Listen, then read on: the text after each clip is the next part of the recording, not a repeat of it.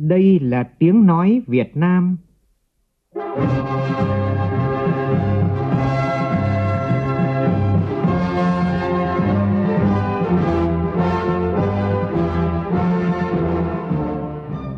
là tiếng nói Việt Nam, phát thanh từ Hà Nội, thủ đô nước Cộng hòa xã hội chủ nghĩa Việt Nam.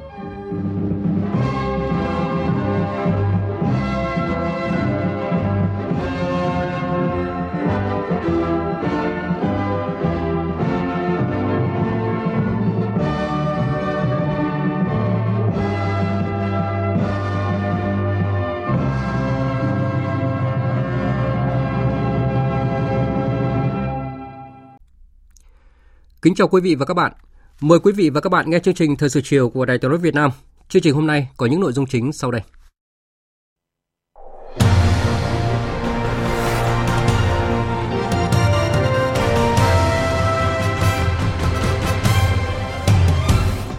Tổng Bí thư Nguyễn Phú Trọng chủ trì lễ đón trọng thể Tổng thống Hợp Trung Quốc Hoa Kỳ Joe Biden thăm cấp nhà nước Việt Nam theo nghi thức cao nhất dành cho nguyên thủ quốc gia. Dự và phát biểu tại phiên họp giả định Quốc hội trẻ em lần thứ nhất, Chủ tịch Quốc hội Vương Đình Huệ đề nghị định kỳ tổ chức phiên họp giả định Quốc hội trẻ em để lắng nghe, giải quyết những nguyện vọng kiến nghị của trẻ em cả nước. Sự phát triển của mối quan hệ hữu nghị vĩ đại đoàn kết đặc biệt Việt Nam Lào đã tạo nền tảng để các doanh nghiệp Việt Nam đóng góp vào mối quan hệ hợp tác Lào Việt Nam. Trong phần tin quốc tế, Hội nghị thượng đỉnh nhóm các nền kinh tế phát triển và mới nổi hàng đầu thế giới G20 bế mạc với một loạt kết quả quan trọng cùng nhau đưa thế giới thoát khỏi những thách thức hiện tại. Số người thiệt mạng do động đất tại Maroc đã vượt quá con số 2.000 người. Chính quyền nước này tuyên bố 3 ngày quốc tang, trong khi các đội cứu hộ tiếp tục tìm kiếm những người còn sống sót.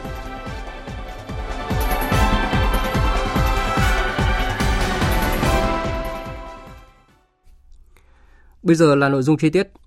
Thưa quý vị và các bạn, nhận lời mời của Tổng Bí thư Nguyễn Phú Trọng, Tổng thống Hợp Trung Quốc Hoa Kỳ Joe Biden thăm cấp nhà nước Việt Nam từ hôm nay đến ngày mai 11 tháng 9 năm 2023 Chiều nay tại Phủ Chủ tịch, Tổng Bí thư Nguyễn Phú Trọng chủ trì lễ đón trọng thể Tổng thống Hợp Trung Quốc Hoa Kỳ Joe Biden theo nghi thức cao nhất dành cho nguyên thủ quốc gia.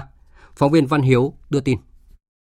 Đây là chuyến thăm có nghĩa đặc biệt diễn ra trong bối cảnh hai nước Việt Nam và Hoa Kỳ kỷ niệm 10 năm xác lập đối tác toàn diện 2013-2023, đánh dấu lần đầu tiên cả Tổng thống và Phó Tổng thống Hoa Kỳ thăm Việt Nam trong một nhiệm kỳ.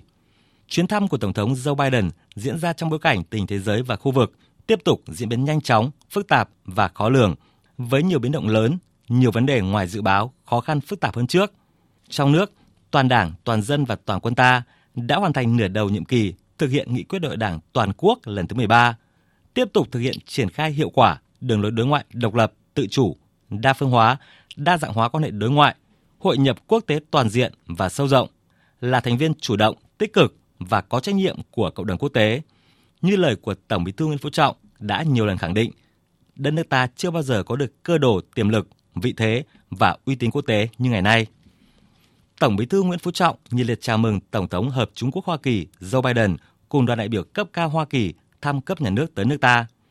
Tổng Bí thư Nguyễn Phú Trọng trân trọng mời Tổng thống Hợp Trung Quốc Hoa Kỳ Joe Biden bước lên bục danh dự quân nhạc cử quốc thiểu hai nước.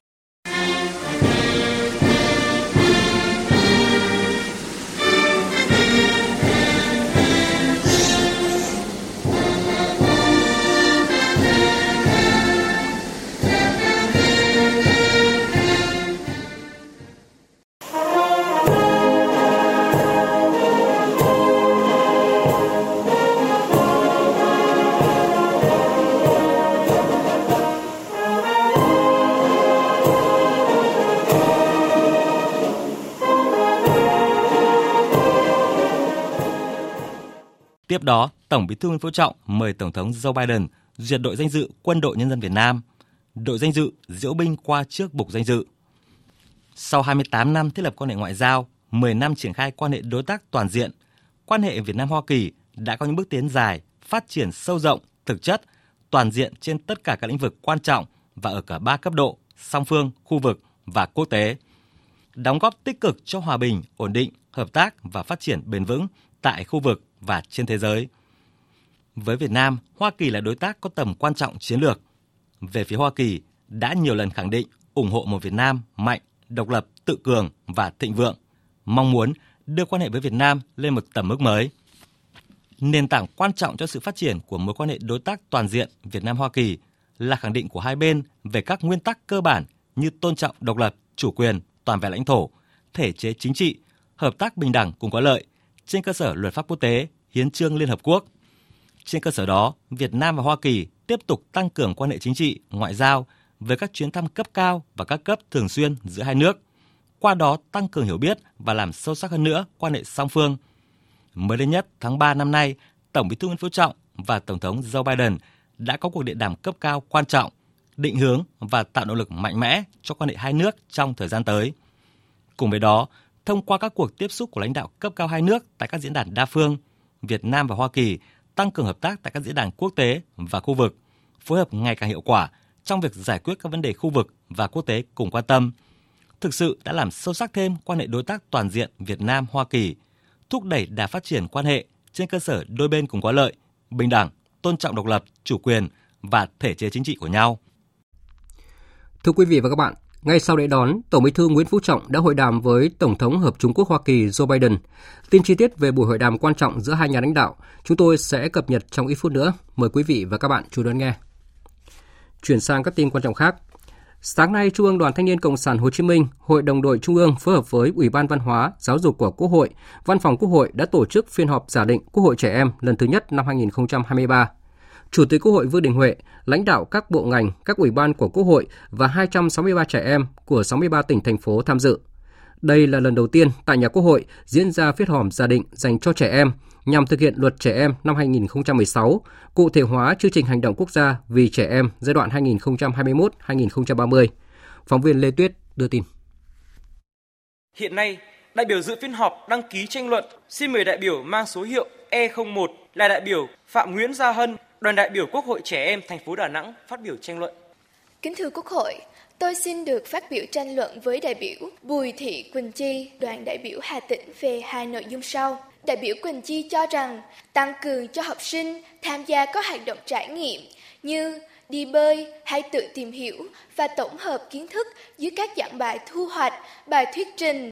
Theo tôi, giải pháp cho học sinh đi bơi chỉ áp dụng được ở một số nơi. Và nếu có sẵn bể bơi, nếu được phụ huynh đồng ý và nếu bạn đó biết bơi. Trường hợp thiếu các điều kiện trên thì không thể áp dụng được giải pháp này như một phiên họp tại các kỳ họp Quốc hội, các đại biểu Quốc hội trẻ em cùng với các thành viên chính phủ trẻ em đã có phiên thảo luận chất vấn và giải trình công tác chăm lo bảo vệ cho trẻ em về phòng chống tai nạn thương tích, bạo lực, xâm hại trẻ em, bảo vệ trẻ em tương tác lành mạnh sáng tạo trên môi trường mạng. Phiên họp diễn ra sôi động với nhiều ý kiến phát biểu, tranh luận trái chiều. Phát biểu tại phiên họp, Chủ tịch Quốc hội Vương Đình Huệ khẳng định Đảng, Nhà nước và toàn xã hội luôn dành sự quan tâm chăm lo đặc biệt cho trẻ em. Việt Nam là nước đầu tiên ở châu Á và thứ hai trên thế giới phê chuẩn Công ước về quyền trẻ em. Quốc hội, Chính phủ đã ban hành nhiều văn bản pháp luật để khẳng định các quyền của trẻ em và trách nhiệm của các cơ quan nhà nước, của gia đình, nhà trường và xã hội trong chăm sóc, giáo dục và bảo vệ trẻ em. Chủ tịch Quốc hội Vương Đình Huệ đánh giá cao và biểu dương sự nỗ lực của các cháu tham dự phiên họp giả định. Hy vọng trong số các cháu tham dự chương trình sẽ có nhiều cháu khi trưởng thành, qua quá trình rèn luyện phấn đấu sẽ nhận được sự tín nhiệm của nhân dân, trở thành đại biểu Quốc hội thực sự. Chính sự thể hiện xuất sắc của các cháu hôm nay cho thấy phiên họp Quốc hội giả định là một mô hình rất có ý nghĩa và hiệu quả nhằm thúc đẩy sự tham gia sớm của trẻ em vào các hoạt động chính trị và xã hội góp phần bảo đảm quyền và lợi ích của trẻ em, hướng cho trẻ em trở thành những công dân có trách nhiệm với đất nước và xã hội và khả năng trở thành những nhà lãnh đạo trong tương lai. Thực tế trên toàn cầu cũng cho thấy tiếng nói của trẻ em đã lay động, thay đổi nhận thức của người lớn và góp phần làm thay đổi cả thế giới. Ý kiến thảo luận của các cháu và đặc biệt là nghị quyết của phiên họp giả định hôm nay là cơ sở để Quốc hội, Chính phủ và các ban bộ ngành, đoàn thể nghiên cứu, tiếp thu, có sự chuẩn bị tốt hơn trong quá trình ban hành các chính sách pháp luật về các vấn đề có liên quan tới trẻ em. Để tiếp tục thực hiện tốt hơn nữa công tác bảo vệ, chăm sóc, giáo dục trẻ em, Chủ tịch Quốc hội đề nghị các cấp ủy Đảng, chính quyền tiếp tục quán triệt sâu sắc chủ trương đường lối của Đảng, chính sách pháp luật của nhà nước về công tác bảo vệ chăm sóc giáo dục trẻ em.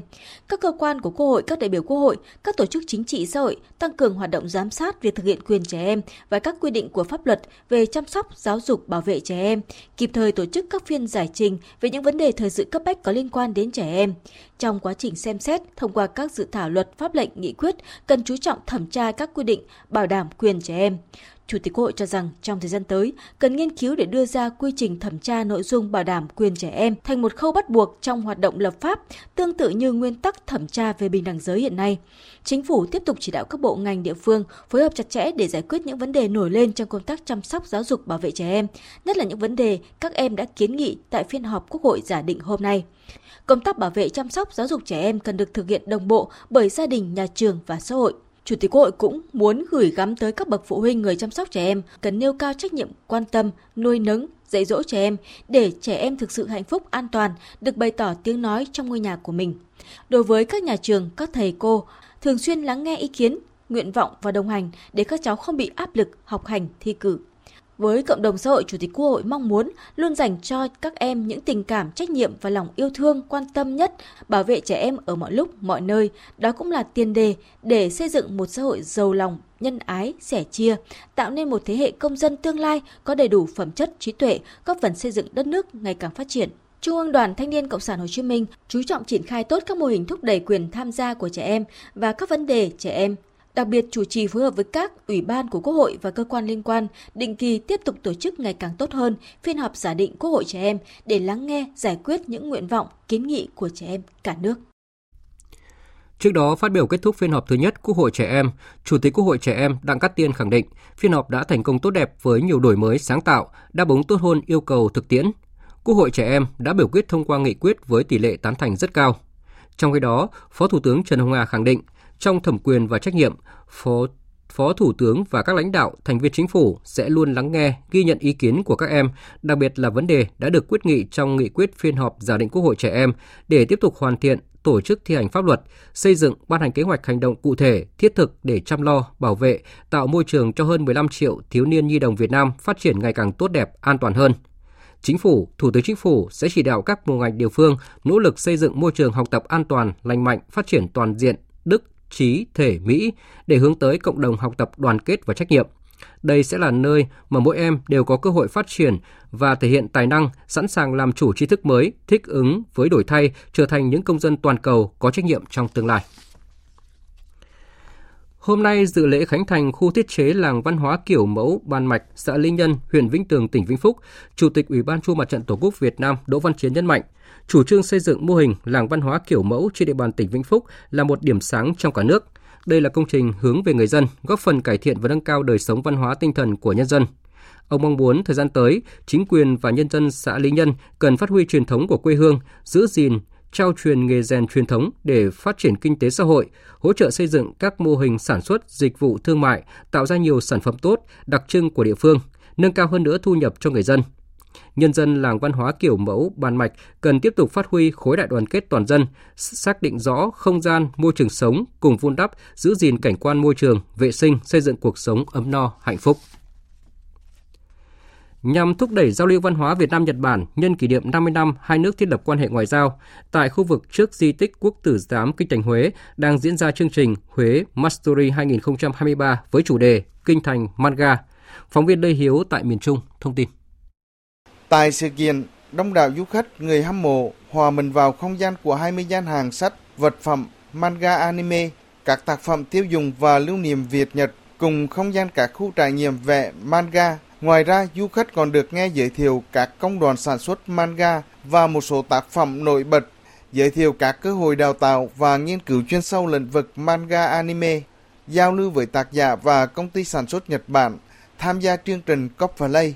Bà Mai Hoài Giang, trưởng ban tổ chức Huế Matsuri 2023 cho biết, Chuỗi sự kiện là dịp lan tỏa nét đẹp văn hóa của hai nước đến với những người hâm mộ manga, anime trong và ngoài nước.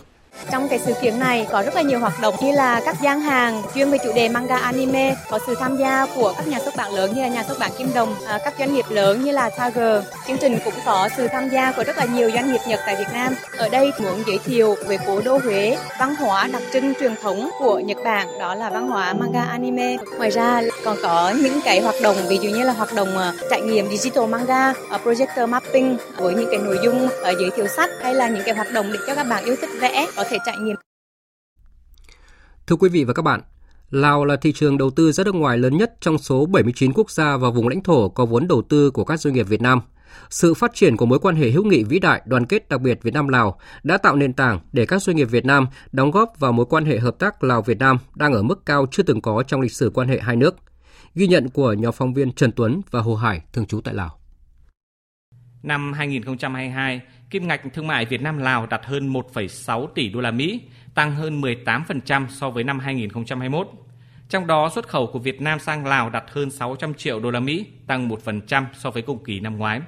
Nhập khẩu của Việt Nam từ Lào cũng tăng hơn 32%. Các mặt hàng nhập khẩu chính từ Lào gồm cao su, gỗ và sản phẩm gỗ, quặng và khoáng sản. Ở chiều ngược lại, các mặt hàng xuất khẩu chính sang Lào gồm sản phẩm từ sắt thép, phương tiện vận tải và phụ tùng, máy móc, thiết bị, dụng cụ. Lũy kế đến hết tháng 7 năm 2023, kim ngạch thương mại Việt Lào đạt hơn 950 triệu đô la Mỹ, tăng 1% so với cùng kỳ năm 2022.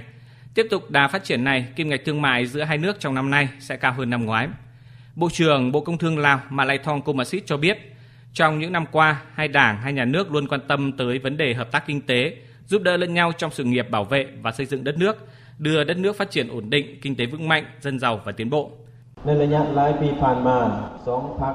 Dù ở thời điểm nào, cả hai nước Lào và Việt Nam đều quan tâm tới quan hệ hợp tác trong lĩnh vực kinh tế nhằm thúc đẩy các hoạt động thương mại của hai nước ngày càng vững mạnh, phát triển hơn nữa trên nhiều cấp độ. Hiện Việt Nam là nước đứng thứ ba trong số các nước đầu tư vào Lào. Thương mại hai nước được hưởng lợi từ việc cắt giảm thuế suất về 0% cho hầu hết các mặt hàng của hai nước theo các hiệp định thương mại hàng hóa ASEAN – Hiệp định Thương mại song phương Việt Nam Lào, Hiệp định Thương mại biên giới Việt Nam Lào. Các thuận lợi khác như thị trường Lào không yêu cầu khắt khe về chất lượng sản phẩm, người tiêu dùng Lào có nhiều thiện cảm với hàng hóa từ Việt Nam. Đặc biệt, thị trường Lào luôn được đánh giá là cửa ngõ quan trọng để doanh nghiệp Việt Nam phát triển thị trường vào các nước ASEAN. Tuy nhiên, tiềm năng phát triển thương mại giữa hai nước vẫn còn rất lớn và Bộ Công Thương hai nước đã đưa ra định hướng hợp tác phát triển như tập trung vào các vấn đề rà soát, nghiên cứu, đề xuất các cơ chế chính sách ưu đãi đột phá, nghiên cứu sửa đổi bổ sung các văn kiện đã ký kết, đề xuất phương án giải quyết các khó khăn vướng mắc trong quá trình thực hiện hiệp định thương mại biên giới Việt Lào, tạo thuận lợi cho hàng hóa của mỗi nước lưu thông, phát triển nguồn nhân lực, phối hợp ngăn chặn đấu tranh chống buôn lậu gian lận thương mại.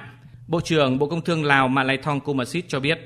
ในสมปีต่อหน้ารัฐบาลของสองประเทศ Bộ Công Thương hai nước đặt mục tiêu thúc đẩy thương mại song phương tăng trưởng từ 10 đến 15% trên năm.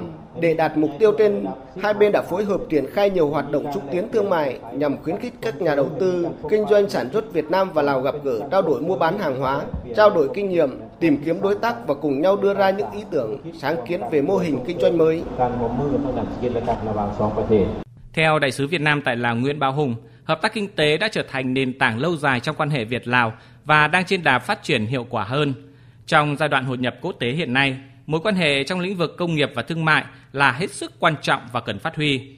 Việt Nam là nhà đầu tư nước ngoài lớn thứ ba tại Lào sau Trung Quốc và Thái Lan. Các công ty Việt Nam tham gia vào gần 260 dự án đang hoạt động với tổng số vốn cam kết là gần 5,4 tỷ đô la Mỹ. Chính phủ Việt Nam và Lào mong muốn tăng giá trị thương mại song phương lên 2 tỷ đô la Mỹ trong tương lai gần bằng cách tối đa hóa tiềm năng hợp tác thương mại mà hai bên có thể mang lại. Đại sứ Nguyễn Bảo Hùng nhấn mạnh. Đảng, chính phủ Việt Nam, Lào luôn luôn mong muốn tăng cường cái quan hệ và sự hợp tác kinh tế lên mức độ cao hơn nữa, tương xứng với mối quan hệ chính trị ngoại giao hết sức tốt đẹp đó. Với những cơ chế thuận lợi, chính sách thông thoáng, ưu đãi từ các hiệp định thương mại cùng sự quan tâm của lãnh đạo hai nước, chắc chắn rằng tăng trưởng thương mại Việt Nam Lào sẽ đạt mục tiêu đề ra trong năm nay và những năm tiếp theo, góp phần thúc đẩy mối quan hệ hữu nghị vĩ đại, tình đoàn kết đặc biệt và hợp tác toàn diện Việt Nam Lào là Việt Nam ngày càng bền vững.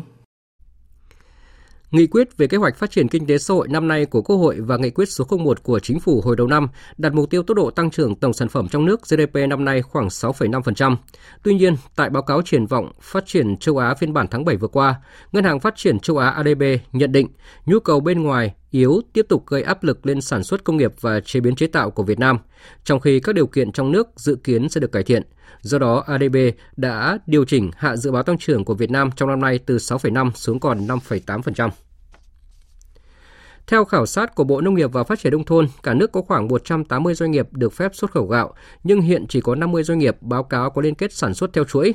Vì vậy, một số doanh nghiệp cho rằng có thể tháo gỡ nhu cầu vốn cho nông dân chưa tham gia liên kết bằng cơ chế mới. Trong tương lai, với việc phát triển đề án 1 triệu hecta lúa chất lượng cao, nông dân có thể được vay ngân hàng không thế chấp tối đa là khoảng 20 triệu đồng một vụ sản xuất và được hỗ trợ bảo hiểm nông nghiệp đối với cây lúa. Thời sự VOV, nhanh, tin cậy, hấp dẫn. Chương trình thời sự chiều nay tiếp tục với các nội dung đáng chú ý khác. Cơ sở đào tạo nghề công lập sẽ được tinh giản, thay vào đó là gia tăng các trường tư thực quốc tế. Đó là định hướng về giáo dục đào tạo nghề trên địa bàn thành phố Hồ Chí Minh được đưa ra tại chương trình Dân hỏi chính quyền trả lời diễn ra vào sáng nay. Chương trình do Hội đồng nhân dân thành phố Hồ Chí Minh phối hợp với Đài truyền hình, Sở Thông tin và Truyền thông thành phố tổ chức. Phản ánh của phóng viên Kim Dung. Theo ông Dương Anh Đức, Phó Chủ tịch Ủy ban nhân dân thành phố Hồ Chí Minh, hiện có hơn 370 cơ sở giáo dục nghề nghiệp, mỗi năm có hơn 125.000 người tốt nghiệp các trình độ giáo dục nghề nghiệp và tham gia thị trường lao động. Thành phố Hồ Chí Minh đã ban hành nhiều chương trình kế hoạch trung hạn và dài hạn trong công tác đào tạo nguồn nhân lực với mục đích nâng cao tỷ lệ lao động đang làm việc đã qua đào tạo đến năm 2025 đạt 87% và đạt 89% vào năm 2030. Để đạt được mục tiêu trên, ông Dương Anh Đức đề nghị các sở ban ngành quan tâm và tham mưu với lãnh đạo thành phố về quy hoạch mạng lưới cơ sở giáo dục nghề nghiệp thành phố gắn với quy hoạch quốc gia về mạng lưới cơ sở giáo dục nghề nghiệp thời kỳ 2021-2030, tầm nhìn đến năm 2045. Giảm ít nhất 20% cơ sở giáo dục nghề nghiệp công lập so với năm 2020. Trong đó, phấn đấu giảm khoảng 40% trường trung cấp công lập và nâng cao tỷ lệ cơ sở giáo dục nghề nghiệp tư thục cơ sở giáo dục nghề nghiệp có vốn đầu tư nước ngoài lên cỡ khoảng 45% phải xây dựng và tham mưu các cơ chế chính sách đặc thù khuyến khích các cơ sở giáo dục nghề nghiệp hướng đến xây dựng những chương trình đào tạo đạt chuẩn quốc tế. Bà Huỳnh Lê Như Trang, Phó Giám đốc Sở Lao động Thương binh và Xã hội Thành phố Hồ Chí Minh cho biết, về định hướng đào tạo nhân lực trình độ phù hợp với nhu cầu lao động và công nghệ sản xuất kinh doanh của các doanh nghiệp hiện nay, trong năm 2023 và những năm tiếp theo, Sở Lao động Thương binh và Xã hội sẽ tiến hành nâng cấp cổng thông tin điện tử giáo dục nghề nghiệp để bổ sung tính năng gắn kết cung cầu lao động sau tốt nghiệp các trình độ giáo dục nghề nghiệp. Tại tỉnh Lào Cai, dù năm học mới 2023-2024 đã bắt đầu, nhưng địa phương này vẫn đang thiếu trên 1.400 biên chế cán bộ giáo viên. Giải pháp tình thế mà tỉnh Lào Cai đang triển khai là nhờ giáo viên tỉnh khác dạy trực tuyến.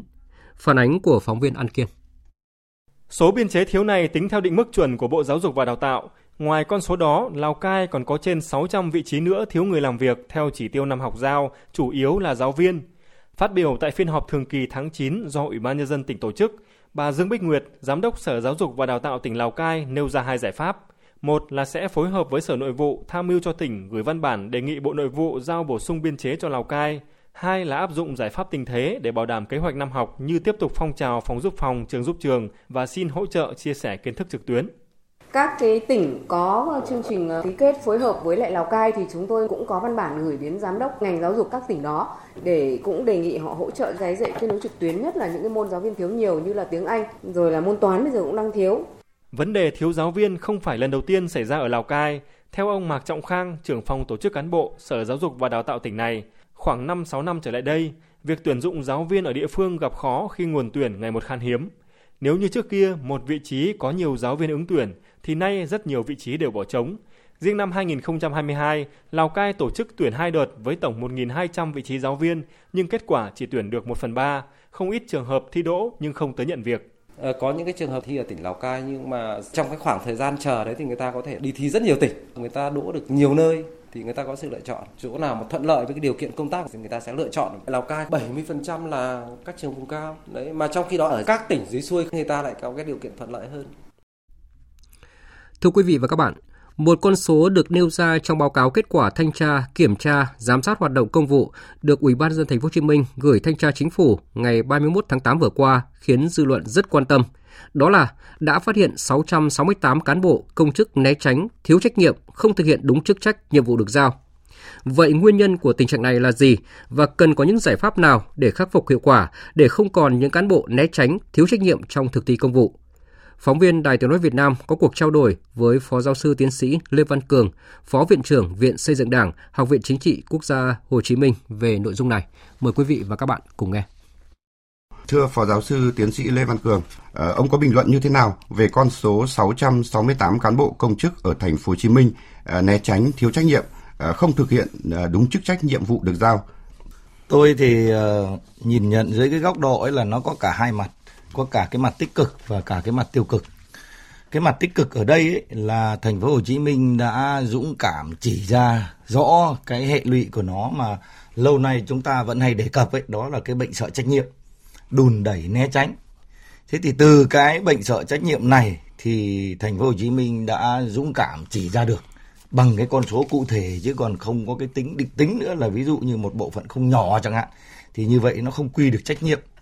Thế và vừa rồi thì tôi có theo dõi thì tôi cũng thấy là cái việc làm của thành phố Hồ Chí Minh cũng khá là tốt. Thế là bởi vì gì ạ? Là ngay như là đồng chí chủ tịch cũng nói rõ là bây giờ ấy là không có cái tình trạng là trả lời văn bản bằng cách im lặng nữa. Theo ý nghĩa im lặng là đồng ý mà là phải ghi rõ vào. Một là có cái thời hạn, hai là gì ạ? Là phải ghi rõ là đồng ý hay không đồng ý. Chứ không có cái vấn đề là câu giờ. Thế thì ở đây cũng là cái tôi nói là cái mặt tích cực ấy là đã chỉ ra được thì đây là một cái điều cũng khá đáng mừng nhưng mà đây là một cái chuyện không vui gì cả. Được giao nhiệm vụ nhưng không làm thì như vậy ấy là lại đùn đẩy né tránh. Thế thì bây giờ rõ ràng ấy là như bác nói là cán bộ là công bộc của dân. Đấy, việc gì có lợi cho dân thì hết sức làm mà việc gì có hại cho dân thì hết sức tránh. Thế nhưng cuối cùng đây là được giao nhiệm vụ không làm. Rồi tôi cũng có một cái suy nghĩ là vừa rồi xử cái vụ mà giải cứu đấy thì có doanh nghiệp người ta ra tòa nhưng người ta than thở là gì ạ? Chúng tôi ấy là hối lộ, chúng tôi bôi trơn ấy là chỉ để cho người ta làm đúng cái chức trách, nhiệm vụ được giao tức là không cần phải là người ta làm sai luật. Thì đấy là những cái điều mà có lẽ là chúng ta cần phải thẳng thắn nhìn nhận để rồi chúng ta có những cái ờ, chia sẻ với nhau và tìm được ra cái giải pháp để khắc phục tình trạng công chức à, né tránh và thiếu trách nhiệm ờ, trong thực thi công vụ thì tạo ra những hệ quả, những hệ lụy rất là lớn cho xã hội. Vậy thì thưa Phó giáo sư tiến sĩ Lê Văn Cường, cũng lý giải như thế nào về nguyên nhân của tình trạng cán bộ né tránh thiếu trách nhiệm là rất đáng lo ngại như hiện nay ạ? Thì cái thứ nhất ấy là nói về cái mặt hệ thống thể chế, quy chế, quy định của chúng ta ấy, là nó cũng chưa đồng bộ và chặt chẽ. Nó dẫn đến nó tạo ra rất nhiều những cái khoảng trống, những cái kẽ hở mà để cho những cái người ấy mà muốn đùn đẩy né tránh này người ta vẫn có thể lợi dụng được. Đấy, ví dụ như chẳng hạn đánh giá toàn đánh giá theo kiểu định tính. Thế thì làm sao là là là có thể là đo cân đo đong đếm được cái chất lượng cái hiệu quả của công việc đặt ra. Đấy, tôi nói ví dụ như đi học ấy thì được người ta đo bằng cái việc là anh được bao nhiêu điểm anh xếp loại gì. Chứ bây giờ ấy đi làm ấy là nhiều khi ấy thì bây giờ đo như thế nào? Hay là, là, là nếu mà đo bằng cái thời gian thì cứ ngày thì 8 tiếng thì cũng không được. Cái đấy là cái chúng ta phải nhìn thẳng vào cái sự thật. Và cái nữa thì tôi nói thật là cái gốc của vấn đề ấy, chính là cái sự xuống cấp về mặt đạo đức. Cái người mà liêm chính cái người có đạo đức cao ấy thì người ta thấy những cái kẻ hở của pháp luật người ta sẽ tìm cách khắc phục. Đấy, người ta sẽ đề xuất đến cấp có thẩm quyền để sửa để không gây khó khăn cho công vụ cũng không gây khó khăn cho người dân nhưng hễ mà cái người đạo đức thấp cái người đấy người ta sẽ sẵn sàng lợi dụng cái khe hở đấy để vụ lợi để trục lợi cho bản thân cho cái nhóm lợi ích của anh ta nữa. Đấy, cho nên đấy là cái gốc phải đến chúng ta vẫn cứ nói đó là cái đức mới là gốc. Thế thì có đạo đức rồi thì tôi nói thành thực ấy là lúc ấy là nó sẽ trong sáng và tức là cái sự liêm chính. Thế bây giờ đạo đức cao ấy mà anh thấy anh làm không được việc là anh cũng phải biết xấu hổ. Thực ra nó có tính hai mặt. Cái người biết sợ là lại nói thế vẫn đang còn mừng. Người ấy còn có thể sử dụng được bởi vì ấy là người ta còn có liêm chính, có liêm sỉ. Người ta thấy rằng làm như thế là sẽ rất dễ dẫn đến gây ra những cái hậu quả có thể cho bản thân, có thể cho xã hội. Đấy là cái người người ta cũng còn có chú ý chứ còn cái người mà đã bất chấp tất cả và có thể nói là làm nên là nói là làm sai, thì để là cái đấy mới là cái điều đáng lo. Cho nên ấy là cái nguyên nhân tôi nói lại là cái vấn đề chúng ta cần phải giáo dục ấy là gì là cái đạo đức. Phải phấn đấu rèn luyện. Mà đạo đức này thì như bác nói rồi không phải từ trên trời xa xuống từ dưới đất chui lên nó do rèn luyện hàng ngày mà có Đấy, giống như người rửa mặt thường xuyên hàng ngày ấy, thì cái ấy, nếu mà làm được như vậy thì tôi nghĩ rằng ấy, cho dù cái thể chế cái quy định nó chưa chặt chẽ nhưng bộ máy nó vẫn thông suốt và vẫn làm việc được theo ông thì cần có những giải pháp gì để khắc phục tình trạng à, cán bộ né tránh trách nhiệm uh, diễn ra hiện nay ạ? Để khắc phục được cái này thì nó phải có cái sự đồng bộ liên thông. Nên đây là cái thứ nhất ấy là chúng ta phải có cái thể chế nó tốt. Tức là các cái quy định. Em phải có quy định. Tức là bây giờ anh mà không làm là anh phải chịu trách nhiệm. Thế thì để là anh có muốn trốn tránh cũng không làm được. Đấy đấy là cái mong muốn như tôi nói lại, là cái mong muốn hướng tới đây cái trạng thái ba không hoặc có lúc người ta nói bốn không đấy. Đấy là cái trạng thái không thể. Tức là cái quy định nó chặt như thế rồi thì ông có muốn ờ, sợ ông có muốn đùn đẩy không đùn được, không né được cái thứ hai ấy là gì? Là những vấn đề xử lý nó phải công bằng, bình đẳng và nghiêm minh. Nên là để cho cái ông mà đùn đẩy né tránh này ấy, là hệ mà có vi phạm là phải bị xử lý. Thế thì lúc ấy là người ta sợ, cho nên là cũng không dám đùn đẩy né tránh nữa. Và một cái vấn đề nữa ấy là gì ạ? Tôi nghĩ là cũng cần phải có cái sự phối hợp. Thế tôi nói ví dụ như chẳng hạn, như tôi rất buồn là có những cái cán bộ ở cái chỗ này là yếu kém thế nhưng tự dưng lại chuyển sang cái chỗ khác thế là không có sự liên thông thế là thành ra là cứ lại nghe một chiều thế là bảo ông này là rất tốt. Thế hóa ra là có phải tốt đâu. Hay coi như nó trở thành như là cát cứ ấy, lãnh địa vùng miền ấy. Và một cái giải pháp cuối cùng theo tôi ấy, là tăng cường cái kiểm tra giám sát. Một là giám sát của nhân dân hai là gì giám sát của đảng rồi thanh tra của nhà nước thì có như thế thì chúng ta mới kịp thời phát hiện ra là gì ai làm tốt thì kịp thời biểu dương khuyến khích khen thưởng. Đấy, ai mà làm không tốt thì chấn chỉnh nhắc nhở và vi phạm đến mức phải thi hành kỷ luật. Thì chúng ta sẽ nhất định thi hành kỷ luật theo đúng phương châm là không có vùng cấm không có ngoại lệ. Thì có như vậy thì tôi nghĩ rằng ấy thì mới khắc phục được cái tình trạng đùn đẩy né tránh của một cái bộ phận cán bộ công chức hiện nay. Xin cảm ơn phó giáo sư tiến sĩ lê văn cường. Vừa rồi là nội dung cuộc trao đổi giữa phóng viên Đài Tiếng nói Việt Nam với Phó giáo sư tiến sĩ Lê Văn Cường, Phó viện trưởng Viện Xây dựng Đảng, Học viện Chính trị Quốc gia Hồ Chí Minh về nguyên nhân và giải pháp khắc phục tình trạng cán bộ công chức né tránh, thiếu trách nhiệm trong thực thi công vụ. Chuyển sang các thông tin đáng chú ý khác. Theo yêu cầu của Bộ Thông tin và Truyền thông, từ hôm nay các nhà mạng phải dừng bán SIM di động tại các đại lý và điểm bán ủy quyền. Thống kê từ các nhà mạng trong số SIM được bán ra thị trường, 80% SIM phát hành qua kênh đại lý ủy quyền, 10% từ các cửa hàng giao dịch và 10% qua các hệ thống bán lẻ điện thoại lớn. Kênh đại lý được đánh giá là nguồn tạo ra nhiều SIM không chính chủ nhất. Để bán được SIM di động, nhiều đại lý sử dụng thông tin cá nhân của người dân để đăng ký thông tin thuê bao rồi đem bán cho người dùng khác. Để xử lý dứt điểm SIM rác, tới đây, bên cạnh siết chặt việc bán SIM di động, dừng bán qua các đại lý ủy quyền của nhà mạng, Bộ Thông tin và Truyền thông sẽ tiếp tục tuyên truyền đến người dân nâng cao trách nhiệm, không tiếp tay cho hoạt động mua bán SIM không chính chủ. Phóng viên Thành Long thường trú tại miền Trung đưa tin, Ủy ban dân thành phố Đà Nẵng vừa thống nhất chủ trương cấm xe container lưu thông trên đường Xô Viết Nghệ Tĩnh bắt đầu từ ngày 15 tháng 9. Các phương tiện sẽ có 3 lựa chọn lưu thông là đi từ đường Cách mạng tháng 8 qua cầu Tuyên Sơn, cầu Nguyễn Tri Phương hoặc qua đường Nam Kỳ Khởi Nghĩa. Theo đại tá Phan Ngọc Huyền, trưởng phòng cảnh sát giao thông công an thành phố Đà Nẵng, tuyến đường này có lưu lượng người và phương tiện rất đông, nhất là giờ cao điểm. Nếu tiếp tục cho phép xe container ô tô tải có chạy trọng lớn đi vào các tuyến đường này thì nguy cơ tai nạn giao thông là rất lớn đường à, đối với Đà nhiều trường học thì đó các em sinh viên và học sinh đi học rất là đông người đi lại cũng rất là đông phải uh, cấm không cho xe đi vào tiếng đó nữa mình hướng dẫn và tuyên truyền 15 tháng 9 là bắt đầu có hiệu lực thì sẽ xử lý mình làm trước uh, tuần lễ Tối nay, toàn quốc sẽ đồng loạt tổ chức thực tập phương án chữa cháy tại tổ liên gia an toàn phòng cháy chữa cháy. Theo kế hoạch, mỗi đơn vị hành chính cấp huyện sẽ lựa chọn ít nhất một tổ liên gia an toàn phòng cháy chữa cháy để tổ chức thực tập phương án. Đại diện lãnh đạo công an cấp tỉnh dự buổi diễn tập tại một tổ liên gia an toàn phòng cháy chữa cháy của địa phương. Nội dung thực tập phương án nhằm hướng dẫn cho các thành viên tổ liên gia an toàn phòng cháy chữa cháy các hoạt động như phát hiện cháy, báo cháy, gọi điện thoại báo cho lực lượng cảnh sát phòng cháy chữa cháy và cứu nạn cứu hộ, cắt điện khu vực xảy ra cháy, sử dụng dụng cụ phương tiện chữa cháy, cứu hộ cứu nạn được trang bị tại chỗ để tổ chức chữa cháy, cứu người bị nạn, hướng dẫn thoát nạn. Thành phố Vũng Tàu, tỉnh Bà Rịa Vũng Tàu có nhiều chung cư có từ 10 đến 50 năm tuổi và đang xuống cấp, hư hỏng, tiềm ẩn nguy cơ mất an toàn tỉnh Bà Rịa Vũng Tàu đã giao cho thành phố Vũng Tàu thu hồi tháo rỡ các chung cư, thành lập hội đồng đền bù hỗ trợ người dân di rời. Tuy nhiên, người dân mong muốn được tái định cư tại chỗ khi làm dự án nhà ở hay bố trí nơi ở mới. Phóng viên Lưu Sơn thông tin. Chung cư số 26 Lê Lai tại phường 3 thành phố Vũng Tàu, trước đây là xưởng in, nơi ở của nhiều cán bộ nhân viên báo Bà Rịa Vũng Tàu.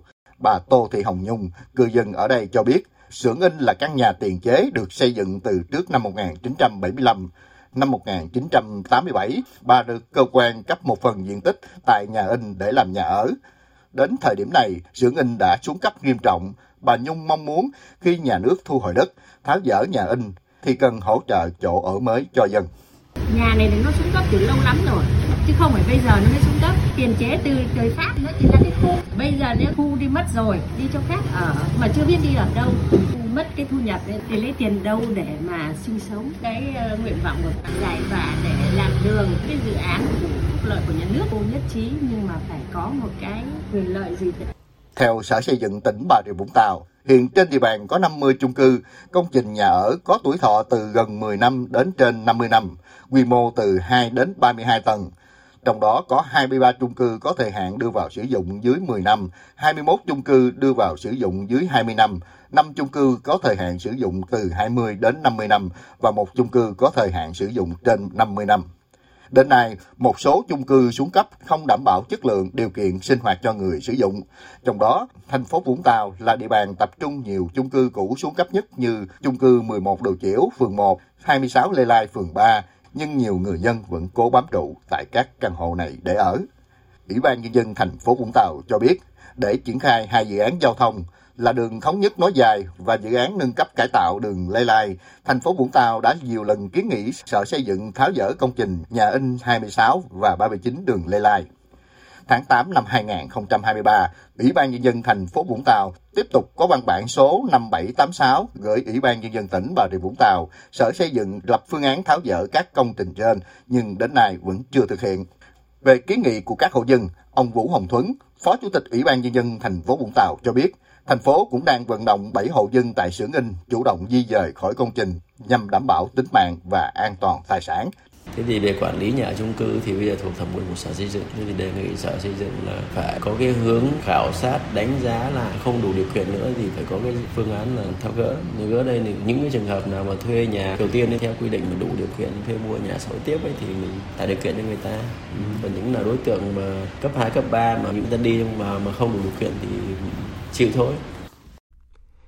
Tiếp tục chương trình thời sự chiều nay là một số thông tin về thời tiết.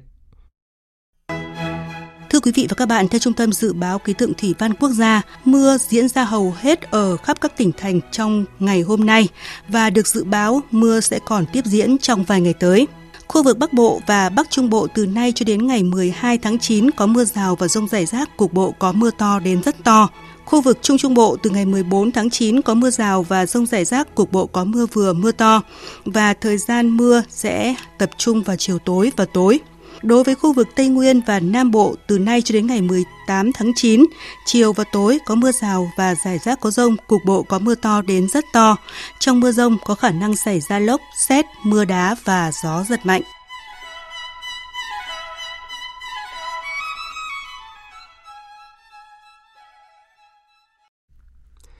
Mời quý vị và các bạn nghe tiếp chương trình với phần tin thế giới.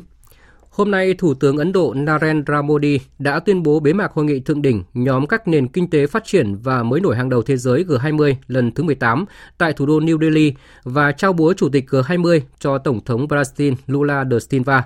Trước đó hôm qua, trong một diễn biến mang tính lịch sử, các nhà lãnh đạo G20 đã thông qua tuyên bố New Delhi ngay trong ngày làm việc đầu tiên của hội nghị thượng đỉnh. Phóng viên Phan Tùng, thường trú tại Ấn Độ, thông tin. Cuối giờ chiều ngày 9 tháng 9, ngày làm việc đầu tiên của hội nghị thượng đỉnh G20 diễn ra tại New Delhi, nước chủ nhà Ấn Độ công bố việc các nhà lãnh đạo của khối đã nhất trí với nội dung của tuyên bố New Delhi, văn bản cuối cùng của hội nghị. Điểm đáng chú ý nhất của tuyên bố là tất cả 83 đoạn của văn bản này đã được nhất trí thông qua với sự đồng thuận 100% của tất cả 21 thành viên. Lần đầu tiên trong lịch sử G20, tuyên bố của các nhà lãnh đạo không có chú thích cuối trang hoặc tóm tắt của chủ tịch – Ngoài ra, bản tuyên bố cũng được cho là tham vọng nhất với 112 kết quả bao gồm cả kết quả và tài liệu đính kèm, nhiều hơn hai lần rưỡi so với bất kỳ hội nghị thượng đỉnh G20 nào trước đó. Phát biểu tại buổi họp báo chiều tối ngày 9 tháng 9, Bộ trưởng Ngoại giao Ấn Độ Subramaniam Jaishankar khẳng định. The G20 is not the platform Cần biết rằng G20 không phải là diễn đàn để giải quyết các vấn đề địa chính trị hay an ninh. Các nhà lãnh đạo nhận thức rằng họ có thể tạo ra những kết quả đáng kể với nền kinh tế toàn cầu. Đặc biệt, họ dành thời gian để xem xét cuộc xung đột tại Ukraine, đặc biệt là tác động của nó đối với các nước đang phát triển và kém phát triển, trong bối cảnh phục hồi sau đại dịch và đứt gãy kinh tế. Một chủ đề khác được thảo luận là chống khủng bố và rửa tiền. Các nhà lãnh đạo đã lên án khủng bố dưới mọi hình thức và nhận thức rằng chúng đang gây ra những mối đe dọa nghiêm trọng đối với hòa bình và an ninh quốc tế. Tất cả các nước thành viên G20 đã tới dự họp tại New Delhi với nhận thức mạnh mẽ về trách nhiệm, giải quyết các thách thức toàn cầu lớn nhất. Một điểm đáng chú ý khác của tuyên bố này là sự ra mắt của Liên minh nhiên liệu sinh học toàn cầu do chính phủ Ấn Độ khởi xướng. Một điểm nhấn khác là việc thông báo ra mắt hành lang kết nối đường sắt và vận tải Ấn Độ Trung Đông châu Âu của Ấn Độ, Mỹ, Ả Rập Xê Út, Liên minh châu Âu. Hành lang kinh tế Ấn Độ Trung Đông châu Âu sẽ khuyến khích và tạo động lực cho phát triển kinh tế thông qua tăng cường kết nối và hội nhập kinh tế giữa châu Á, Tây Á, Trung Đông và châu Âu. Hành lang sẽ bao gồm hai tuyến riêng biệt, gồm hành lang phía đông nối Ấn Độ với Tây Á, Trung Đông và hành lang phía bắc nối Tây Á, Trung Đông với châu Âu. Hơn 7.000 đại biểu và các phóng viên truyền thông thuộc nhiều quốc gia và vùng lãnh thổ, trong đó có gần 1.700 đại biểu, đại diện cho 700 doanh nghiệp đã có mặt tại Vladivostok, vùng viễn đông của Liên bang Nga, để tham dự phiên khai mạc Diễn đàn Kinh tế phương Đông lần thứ 8. Tin của nhóm phóng viên Thu Hà và Đặng Cường, thường trú tại Liên bang Nga. Diễn đàn Kinh tế phương Đông lần thứ 8 khai mạc mở đầu cho hơn 60 sự kiện sẽ được tổ chức trong khuôn khổ các chương trình của diễn đàn. Diễn ra từ ngày 10 đến 13 tháng 9, Diễn đàn Kinh tế phương Đông năm nay có chủ đề Con đường dẫn tới mối quan hệ đối tác, hòa bình và thịnh vượng. Diễn đàn Kinh tế phương Đông là nền tảng quốc tế quan trọng để tạo dựng và tăng cường mối quan hệ giữa cộng đồng đầu tư Nga và toàn cầu, là sự đánh giá toàn diện của chuyên gia về tiềm năng kinh tế của vùng Viễn Đông Nga. Ngay sau phiên khai mạc là các phiên thảo luận về kinh tế, phát triển cơ sở hạ tầng và văn hóa xã hội của vùng Viễn Đông. Sẽ có hơn 400 bài thuyết trình của các diễn giả bàn về việc phát triển hợp tác quốc tế trong môi trường mới, hiện đại hóa kỹ thuật, sự phát triển của chuỗi cung ứng mới và những nỗ lực toàn diện nhằm hiện đại hóa vùng Viễn Đông của Nga. Một hoạt động nổi bật là các cuộc đối thoại kinh doanh giữa đại diện Liên bang Nga và các nước nhằm tăng cường mối quan hệ giữa các cộng đồng doanh nghiệp. Chương trình nghị sự quốc tế bao gồm gặp gỡ kinh doanh đối thoại với đại diện các nước Ấn Độ, Trung Quốc, Lào, Mông Cổ, các nước khối ASEAN, khối Liên minh Kinh tế Á-Âu và khối những nền kinh tế mới nổi hàng đầu thế giới, BRICS. Các nhà khoa học trẻ và sinh viên sẽ có cơ hội tham gia các phiên thảo luận về những vấn đề liên quan đến việc hình thành cộng đồng nghề nghiệp trong khuôn khổ chương trình thanh niên Diễn đàn Kinh tế Phương Đông năm 2023. Ngoài ra là Hội nghị quốc tế APEC về hợp tác giáo dục đại học khu vực châu Á-Thái Bình Dương. Diễn đàn Kinh tế Viễn Đông được thành lập theo sắc lệnh của Tổng thống Liên bang Nga Putin vào ngày 19 tháng 5 năm 2015 nhằm thúc đẩy sự phát triển của nền kinh tế Viễn Đông và mở rộng hợp tác quốc tế trong khu vực châu Á-Thái Bình Dương. Hai ngày sau trận động đất kinh hoàng tại Maroc, số người thương vong vẫn không ngừng gia tăng.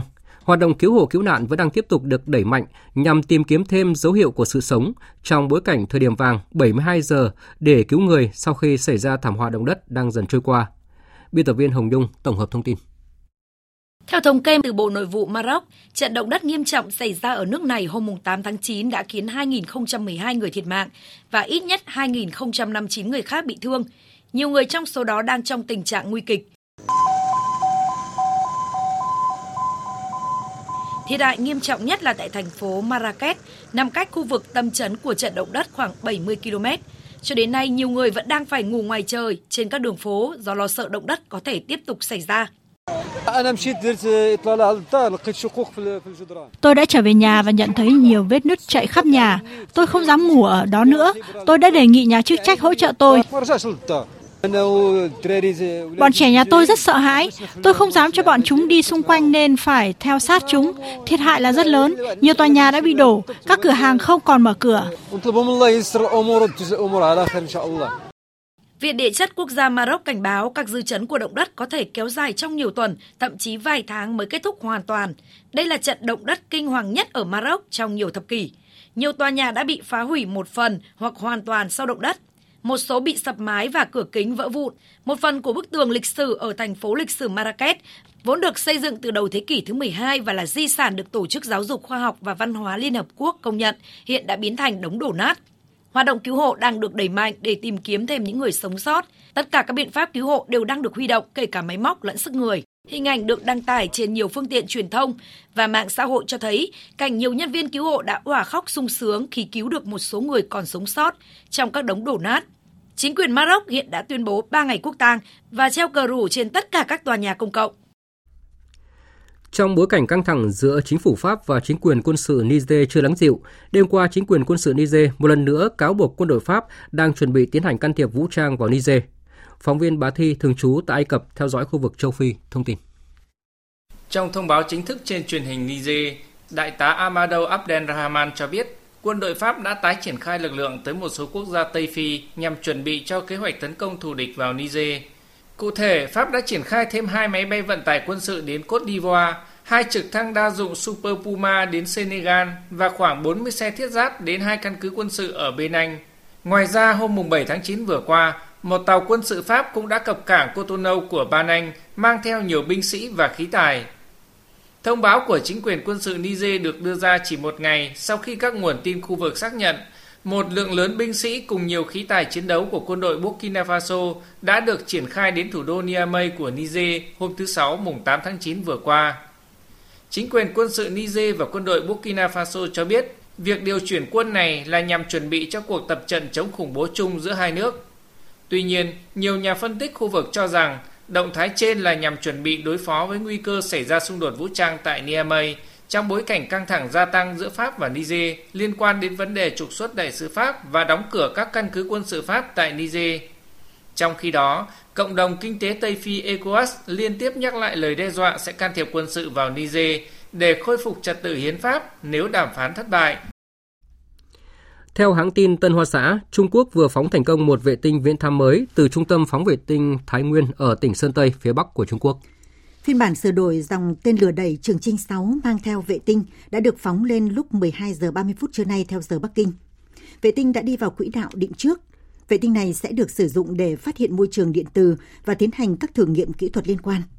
Vụ phóng này là sứ mệnh thứ 487 được thực hiện bởi loạt tên lửa đẩy Trường Trinh trong khi đó, Ấn Độ và Mỹ đã chính thức bắt đầu thảo luận về hợp tác đưa con người lên vũ trụ, với mục tiêu đưa phi hành gia Ấn Độ lên trạm vũ trụ quốc tế vào năm 2024, một cột mốc quan trọng trong việc khám phá không gian. Hai quốc gia này cũng đang mở rộng hợp tác trong việc bảo vệ hành tinh, các lĩnh vực viễn thông, công nghệ lượng tử và giáo dục. Dự kiến khuôn khổ chiến lược hợp tác song phương đưa con người lên vũ trụ được hai lãnh đạo hai nước hoàn thiện vào cuối năm nay. Bộ phim Putin của đạo diễn Yorgos Lanthimos đã giành giải Sư tử vàng cho phim hay nhất tại Liên hoan phim quốc tế Venice lần thứ 80. Do diễn viên Emma Stone thủ vai chính, Putin được chuyển thể từ tiểu thuyết cùng tên, kể câu chuyện về một nữ printing với hành trình phiêu lưu của một cô gái trẻ sau khi được một nhà khoa học điên hồi sinh. Trong số những giải thưởng lớn của Liên hoan phim Venice năm nay, giải Sư tử bạc dành cho đạo diễn xuất sắc nhất đã được trao cho nhà làm phim người Italia Matteo Garon với bộ phim Io Capito. Nữ diễn viên người Mỹ Spiani đã giành giải nữ diễn viên xuất sắc nhất và giải nam diễn viên xuất sắc nhất được trao cho Peter Sagrat Diễn ra từ ngày 30 tháng 8 đến mùng 9 tháng 9, Liên hoan phim Venice năm nay diễn ra tại đảo Venice Lido với 23 bộ phim tham gia tranh tài tại hạng mục chính là giải Sư tử vàng. Núi Phú Sĩ, một biểu tượng nổi tiếng của Nhật Bản, được UNESCO công nhận là di sản thế giới, đang đứng trước tình trạng quá tải du lịch. Để bảo vệ giá trị của Phú Sĩ, chính quyền các địa phương của Nhật Bản đang có kế hoạch đề ra giải pháp đánh thuế du khách để hạn chế lưu lượng người qua lại. Biên tập viên Trần Nga thông tin. Với hàng triệu du khách đổ tới mỗi năm cùng nhiều phương tiện phục vụ du khách như xe buýt, xe tải chở hàng và hàng loạt cửa hàng bán đồ ăn và lưu niệm, núi Phú Sĩ của Nhật Bản gần đây đã bị ô nhiễm nặng và các vấn đề khác. Chính quyền hai tỉnh Shizuoka và Yamanashi, nơi ngọn núi nổi tiếng vắt ngang, đang thúc đẩy ý tưởng xây dựng hệ thống xe điện và đánh thuế du khách. Một số cư dân và du khách chia sẻ họ ủng hộ việc thu thuế du lịch đối với du khách như một cách để cải thiện tình hình. Tôi nghĩ cần phải có một số hạn chế nhưng tôi nghĩ phương pháp hợp lý nhất là thu tiền của du khách và đây sẽ là cách tốt nhất để kiểm soát tình hình.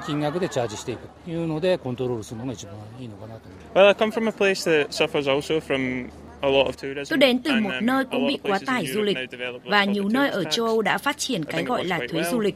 Tôi nghĩ cách làm này khá tốt bởi vì nó không ảnh hưởng nhiều đến khách du lịch. Nếu phương Tây đến Nhật Bản họ sẽ tiêu rất nhiều tiền, nên nếu có một loại thuế du lịch nào đó thì họ sẽ chấp nhận. Để bảo vệ địa danh này, Nhật Bản sẽ phải giảm thiểu tác hại đến môi trường do du khách gây ra, giảm lưu lượng xe cá nhân, giảm bớt các lối mòn vào chân núi, áp dụng các biện pháp kiểm soát đám đông nếu đường leo núi quá tải. Quý vị và các bạn đang nghe chương trình Thời sự chiều của Đài Tiếng nói Việt Nam.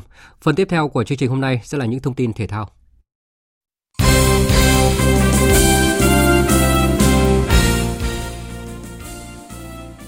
Chiều nay mùng 10 tháng 9 tại khách sạn Nam Cường, tỉnh Nam Định đã diễn ra buổi họp báo trước thềm trận đấu giao hữu giữa đội tuyển Việt Nam với đội tuyển Palestine trên sân vận động Thiên Trường. Mở đầu buổi họp báo, huấn luyện viên Makaram Dabo của Palestine gửi lời cảm ơn cũng như đánh giá cao Việt Nam ở công tác tổ chức và cho biết trận đấu với Việt Nam là cơ hội để các cầu thủ trẻ Palestine thử sức và tích lũy kinh nghiệm chuẩn bị cho vòng loại World Cup 2026 vào tháng 11 cũng như Asian Cup 2024. Về phía tuyển Việt Nam, huấn luyện viên Philippe Chusier khẳng định trận đấu này cũng là dịp để ban huấn luyện tiếp tục thử nghiệm đội hình nhằm tìm ra những phương án tối ưu nhất. Tôi nghĩ các cầu thủ trong ngày mai thi đấu với Palestine đã tốt hơn rất nhiều so với hồi tháng 6. Chúng tôi sẽ cố gắng một cách tối đa để tạo ra nhiều cơ hội ghi bàn hơn nữa. Tuy nhiên, như tôi đã nói, đội có những ý tưởng nhưng cần thực hiện một cách tốt hơn nữa. Ngoài ra, trong tháng 10 sắp tới sẽ là các trận giao hữu. Đây là cơ hội để thử nghiệm đội hình để 16 tháng 11 chúng ta có được một đội hình mạnh nhất. Trận đấu giao hữu giữa đội tuyển Việt Nam và đội tuyển Palestine sẽ diễn ra vào lúc 19 giờ 30 phút ngày mai 11 tháng 9 trên sân vận động Thiên Trường, tỉnh Nam Định. Mùa giải 2023-2024, câu lạc bộ Hà Nội đại diện cho bóng đá Việt Nam góp mặt tại AFC Champions League, đấu trường danh giá nhất châu Á. Ngay từ vòng bảng, đội chủ sân hàng đẫy sẽ phải đối đầu với những đội bóng hàng đầu châu lục Urawa Red Nhật Bản, Pohang Slepler Hàn Quốc và Wuhan Thao Trung Quốc. Chính vì thế, thời gian qua, đội bóng thủ đô đã đầu tư rất nhiều về mặt nhân sự – Gần nhất, ngay khi trung vệ Bùi Hoàng Việt Anh rời đi, Hà Nội FC đã đưa về một ngoại binh thay thế là Damien Lestalex. Đây là ngoại binh thứ 6 của Hà Nội FC. Về nội binh, đội bóng thủ đô cũng bổ sung thêm Xuân Mạnh, Văn Hoàng của Sông Lam Nghệ An và Văn Công của Hà Tĩnh. Huấn luyện viên Bandovic khẳng định. Ở bảng đấu này thì chúng tôi rơi vào bảng đấu rất là khó khăn khi mà chúng tôi gặp rất là nhiều đội bóng mạnh. Vậy nên mục tiêu chính của toàn đội sẽ là cố gắng giành điểm qua từng trận một, cố gắng thi đấu tốt qua từng trận và nếu như có thể lọt vào đến vòng thi đấu thứ hai thì đó sẽ là một ờ, thành quả rất là tuyệt vời dành cho toàn thể đội ngũ của Hà Nội FC. Vậy nên lúc này ưu tiên của chúng tôi là hướng đến việc cố gắng giành điểm từng trận một và thể hiện một màn trình diễn trên sân thật tốt.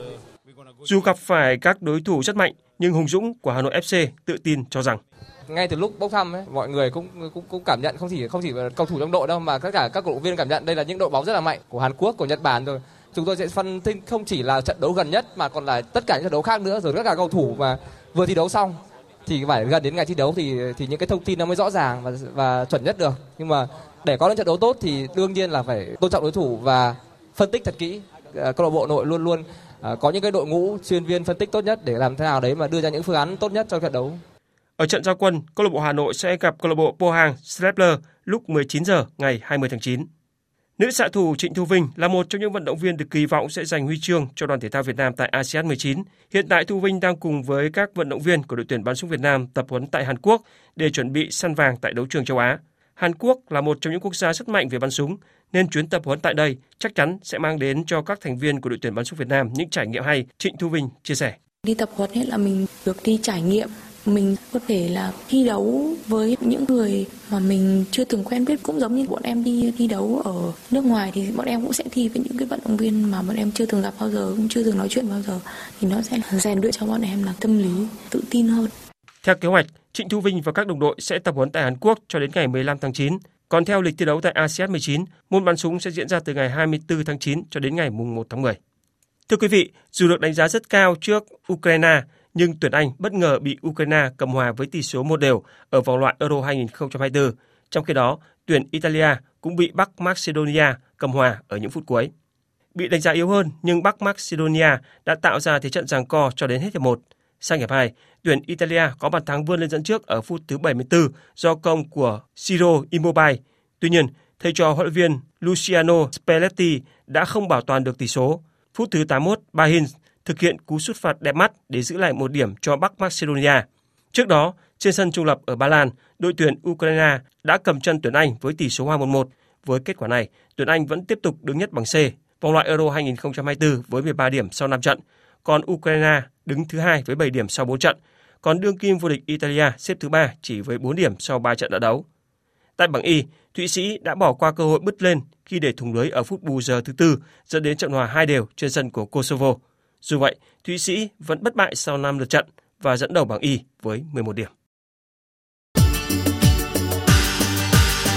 Dự báo thời tiết.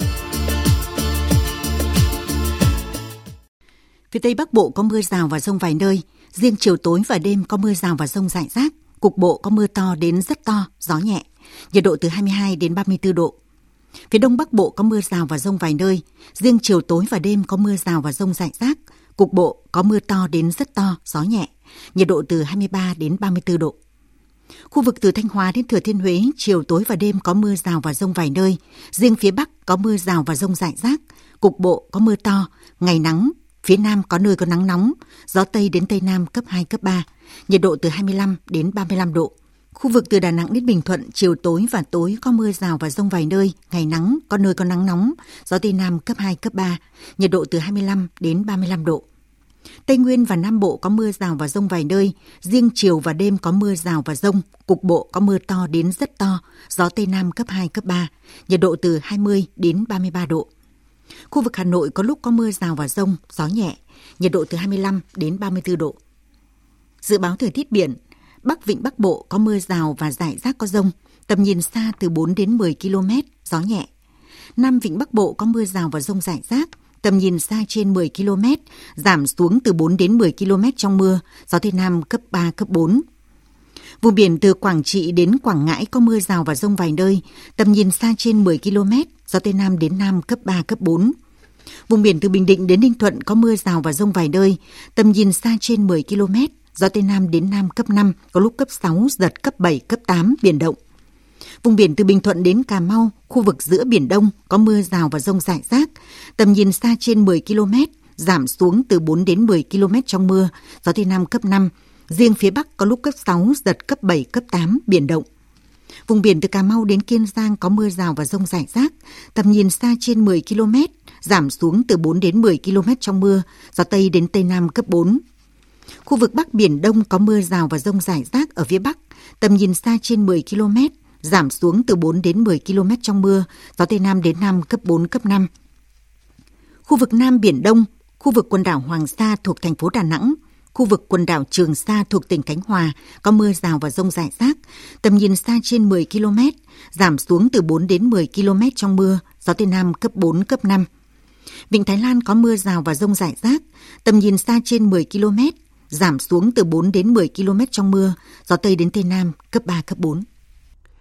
Những thông tin dự báo thời tiết vừa rồi đã kết thúc chương trình thời sự chiều nay của Đài Tiếng nói Việt Nam. Chương trình do các biên tập viên Nguyễn Cường, Duy Quyền và Hằng Nga thực hiện với sự tham gia của phát thanh viên Minh Nguyệt và kỹ thuật viên Nguyễn Mến, chịu trách nhiệm nội dung Nguyễn Thị Tuyết Mai. Cảm ơn quý vị và các bạn đã dành thời gian lắng nghe.